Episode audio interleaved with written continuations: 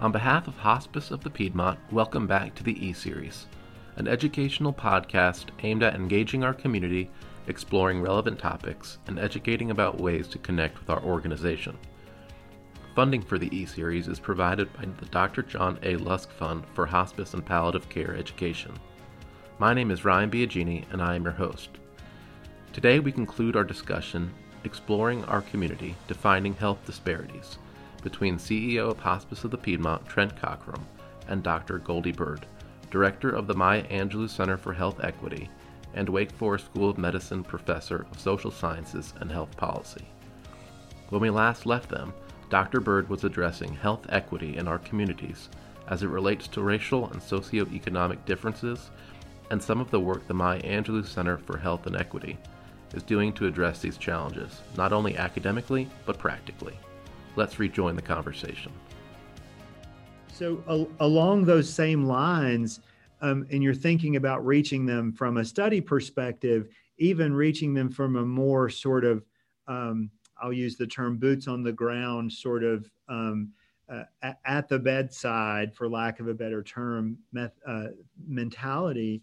Um, what are the mechanisms you go by to reach those people? What does faith, sort of faith institutions, play? What role do they play in um, helping reach these people and, and gaining trust? Because I think we're sort of talking a little bit on the fringes of, of do these populations of people trust us either as an organization or the healthcare system to, to, to do what we say we're going to do, right?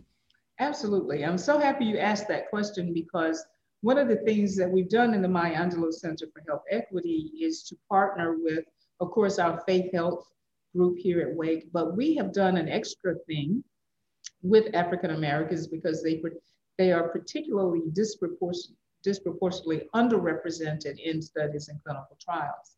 And again, in our ISP program, uh, one of our goals is to increase interest and motivation. And the way we do that is through education and, and improving what, what communities know about science and, and studies and research and health uh, in a way to build trustworthiness. So we like to, to situate trust in a trustworthiness context, if you will.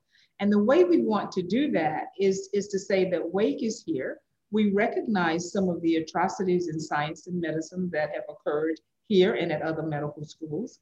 Um, but we're here now to be a much more positive and much more um, giving resource than we have been in the past. So how do we, so we've spent an inordinate amount of time thinking about how we as researchers and how we as an institution can become much more trustworthy mm-hmm. of communities' time and involvement in our studies. So one of the things we did in the center, in our center, is to engage 109 African American churches in the region. Wow. And we said that we wanted to first start out with improving the health of their congregations. And we wanted to do that through health promotion. So we wanted to create, in each of those churches, we wanted to create health ministries and that we would partner with the School of Medicine, with our affiliate faculty, with people like you who could help us bring health and awareness into these churches, in their spaces. So we begin with what we do for them before we begin to ask them to do anything. And so we, we wanted to do that as a, a, a first-rate way to create to begin to tr- create trustworthiness in those communities. Mm-hmm. Once we are able to do that, we can then open dialogue about study participation, other resource access to Wake Forest. And so I, am so excited about that. Our pastors and faith leaders, it is across faith, it's not just Baptist people. Um, really excited that, that we have now connected with these, and they're really interested in improving, in improving health in their, in their congregations and, and surrounding communities. So we have engaged them in, in very powerful conversations, and we're going, we're asking them to help us uh, to lead us and guide us through a strong health related partnership.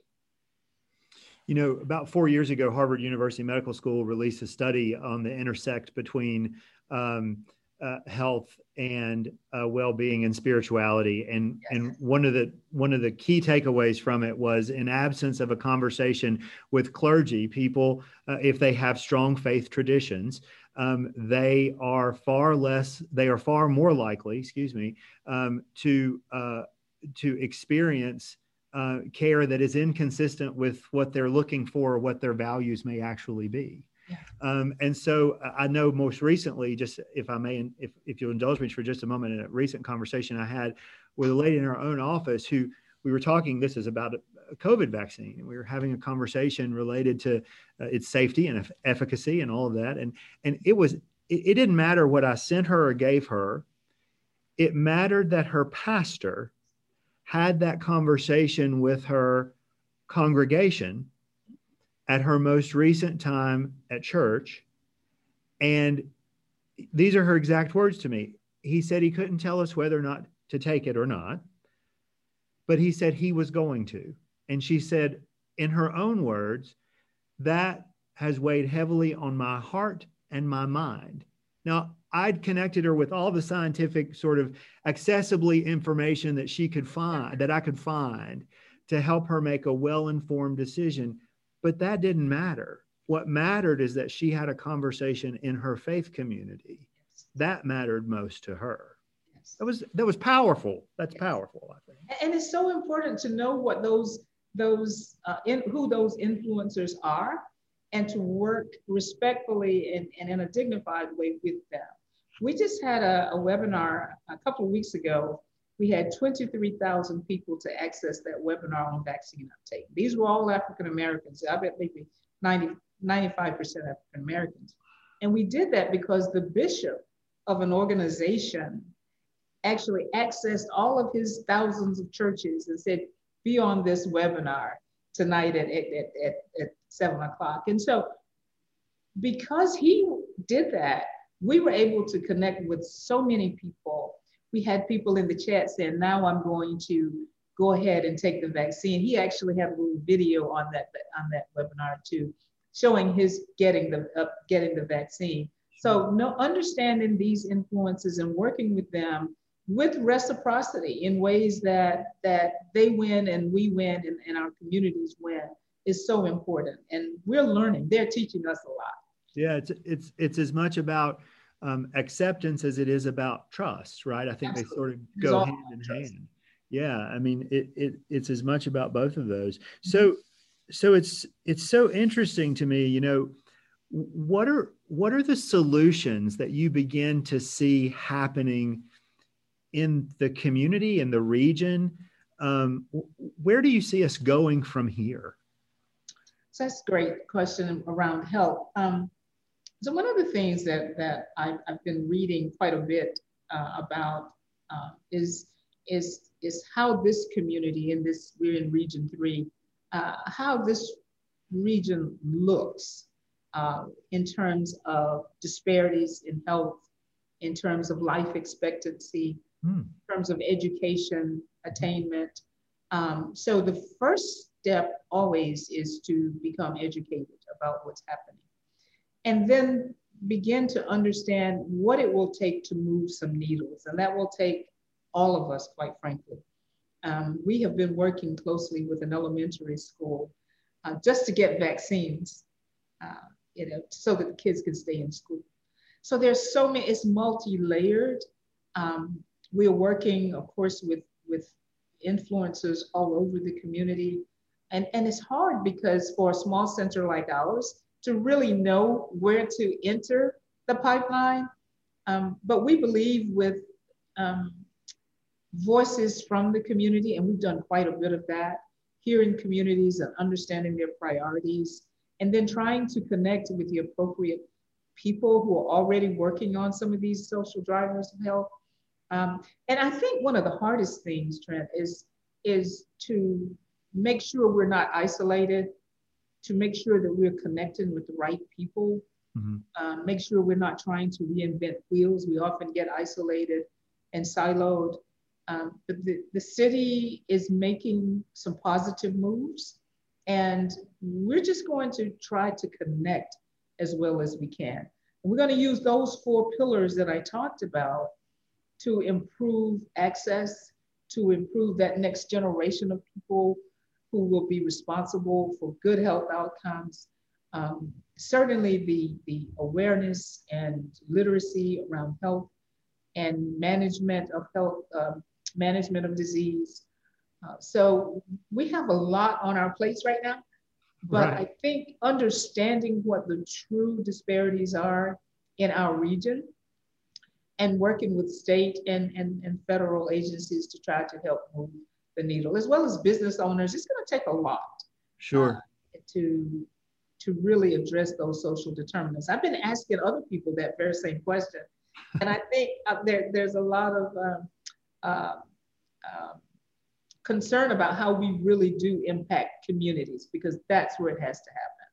Yeah, at the grassroots level, I couldn't agree more. Um, it, it absolutely does because if we if we thinking about acceptance and trust if we if we're unable to to make inroads with the at the the census tract level for example to yes. use urban planning term um, if we aren't able to connect with the neighborhoods and the streets around where we know disparities exist then how can we begin to think about um, even contemplating and and and crafting strategies that really begin to uh, begin to affect them in a positive way. Absolutely. Absolutely. And we have too many distressed communities, mm-hmm. uh, communities with low socioeconomic uh, status, communities with environmental hazards, communities where the unemployment rate is disproportionately um, high. So we have, then we have, you know, where the education attainment is so low uh, and students, there, there are areas in, in East Winston-Salem as an example, where the third grade reading level is 27% among African-American kids. Wow. So it, there are just atrocities. Uh, and that kid is not going, the kid who can't read at the third grade is probably not going to read at eighth grade or 12th grade. And they'll never get into Wake Forest or Winston-Salem State University with that, with that, that kind of uh, uh, reading problem. So there, and I know that there are efforts to improve that here, but people need to know that those kinds of disparities exist.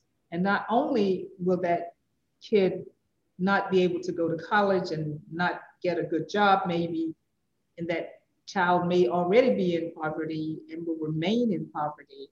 And, and then the health outcomes of that kid will be poor, which will cost that kid, that kid's family, and all of us, quite frankly coming back to that $93 billion nationally that we sort of began our conversation with. And it really does begin a, a have a cumulative, a cumulative effect. Mm-hmm. It sounds like what you're talking about and describing is an incredibly holistic approach that really is incumbent upon all of us, not just as as individuals, but organizations like ours and centers like yours and, and learning uh, institutions like uh, uh, Wake Forest uh, School of Medicine to really begin to, to affect all of this. And, and, I, and again, I so applaud you uh, for this series to help others understand um, you know, what this landscape looks like. Uh, and I think awareness will, will help all of us to do better. I appreciate that. Uh, I do. You know, our goal is to really help people who are listening to us and connected with our organization to understand that the health disparities or social um, disparities in in our communities m- may be far more pervasive than we thought. Yes. And may affect different groups that we don't normally associate because of a stereotypical sort of bias that we may have. Yes. Um, it, it, it has a wide ranging effect on a lot of different populations. Absolutely. And, and we, you know, we, we, we do, we do a good job of separating people based on what we think, where they, we think they need to be. But we really don't know those nuances in those groups and those communities. We, we simply don't know enough of that about that. And so, so we make assumptions um, but we, we, the facts are always better and studies, we need more studies, more population studies in that so that we can understand the differences and the commonalities, I think uh, is, is another area. Is what do all of us need? All of us need certain basic things sure. and opportunities, yeah. and and I suspect you talked a little bit about uh, Winston Salem, which I know is where the center is. You've spent a lot of time at A and T um, uh, in Greensboro, um, and and we are in High Point, though we serve a very large segment of the of the Piedmont Triad region, eight counties of the Piedmont Triad. So, so you know, talk a little bit about High Point. You know, I mean, I suspect that their shared experience is not unlike that of Winston Salem or Greensboro because the commonalities are just that common. Absolutely, and High Point um, is has has some very poor counties. Uh, work, I'm sorry, has very poor communities. Uh, there's High Point University, and it's great, but there are communities around High Point University that are really distressed. And so we have pastors there in our network that we're working with to improve health, um, health, health ministries there. We certainly want to move out. We, our, our Triad Pastors Network, network is just that. It's a network, but it's a bridge to community. And so we will be working with the pastors there to connect us to not only their congregants, but, but the people around them. So we will have a large footprint in High Point. Um, and not just African Americans. Uh, our, our network is African Americans, so we just started with that group. Mm-hmm. But we're not just an African American center. So, yes, we will be in High Point.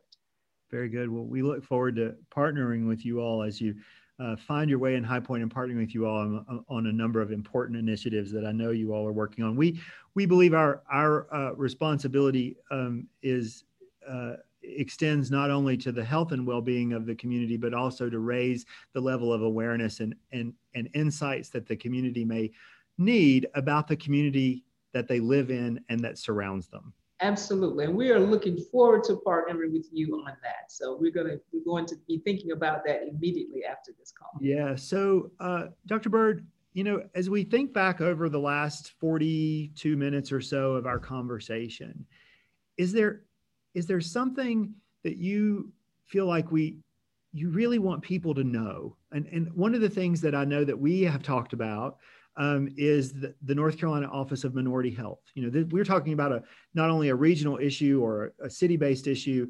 Um, there's there's even a, a state office that has been you know established to begin addressing these issues because we understand that it has such an impact on the lives of north carolinians and not just on their lives but also on the cost of, of healthcare that's delivered and and the way we interact with them going back to that 93 billion dollars nationally.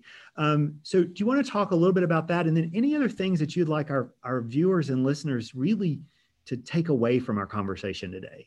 Well yes thank you. And and let me say that that office is the office of minority health and health disparities. And its director is Mr. Cornell Wright. And we are working closely with Cornell, particularly with the, the COVID vaccine uptake and testing. And I would encourage anyone who is interested in health disparities to visit that website. And they have a wonderful report that they put out just a couple of years ago on the disparities in health. And I believe Ryan has put that up on in the chat. So I would encourage everyone to take a look at that and to get involved in some way. I, I conduct research in Alzheimer's genetics and and there's that's a huge disparity. Uh, Alzheimer's occurs twice more in African Americans, one and a half times more in Hispanic Americans. Uh, Two thirds of cases are in women. We were just talking about not only ethnic and racial groups, but also different other differences. And um, you know, we are we're looking for people to assist us with that project, to get interested and involved, help us get people to resources. Certainly, Trent, um, people who have uh, folks who, who have this disease in their families certainly reach out to hospice often for, for uh, not only for information, but opportunities to get connected. And so this is a disease that um, we're very happy to be partnering with Laura Baker and Suzanne Craft here at the ADRC, Alzheimer's Disease Research Center. And this is a disease that's only going to get worse because we're living longer. Mm-hmm. Uh, we have fewer children to take care of us. Mm-hmm. Um, and um, we, we, we, we benefit from all of the technology and, and um, medicine that, that help us with that. So we're living longer. And so this, this is one disease that's going to triple unless there's a big intervention uh, uh, or cure, uh, there's no cure for it. So at, at, this point. So with that one, there, there are many others, you know, there, there are disparities with diabetes, high blood pressure, cancer, um, and, and, and the, the big thing that we like for people to leave with today is that these diseases don't just happen. They happen because of these social drivers of health, the way people live, where they live, access to care. So all of these things come together. And I would just encourage anybody to get involved in understanding these social drivers and understanding how they relate to health. Um, and then figure out how we all can help in some way. And if it's at the community based level, great. If it's at an academic or community based organization level, we all can do something. And I would just love for all of us to get involved in improving the lives of everybody so that we have they have equitable chances of good health outcomes. I, I, certainly hear that as a as a tremendous inspiration and challenge at the same time to everybody who is connected um, with our organization um, or maybe listening to this, watching this today, or listening to this later um, at, um, at, a later time. I, I, certainly hear that, and and I think that it is incumbent upon all of us to do our part. You know, that's something that I've said so very much during this time of COVID, right? Um, that we must all do our part to care for each other, and I think this is perhaps one silver lining in an otherwise incredibly dark and ominous cloud that we can take out of uh, the last year is that we all may emerge from this with a sense of belonging um, and sense of responsibility more to one another. Yes. And our ability to truly impact um, what happens to the people around us, whether they're directly connected with us or even people that we may not always see or think about but know are equally important. Thank you for joining us for our discussion exploring our community defining health disparities. Join us next time as we welcome special guest Giselle Mountsey, Director of the YWCA Latino Family Center, for exploring our community, identifying health disparities. Together, Trent and Giselle will identify health disparities specific to the Latino community and common concerns related to healthcare accessibility. We hope you'll join us. Until then, I'm Ryan Biagini, this has been the E Series.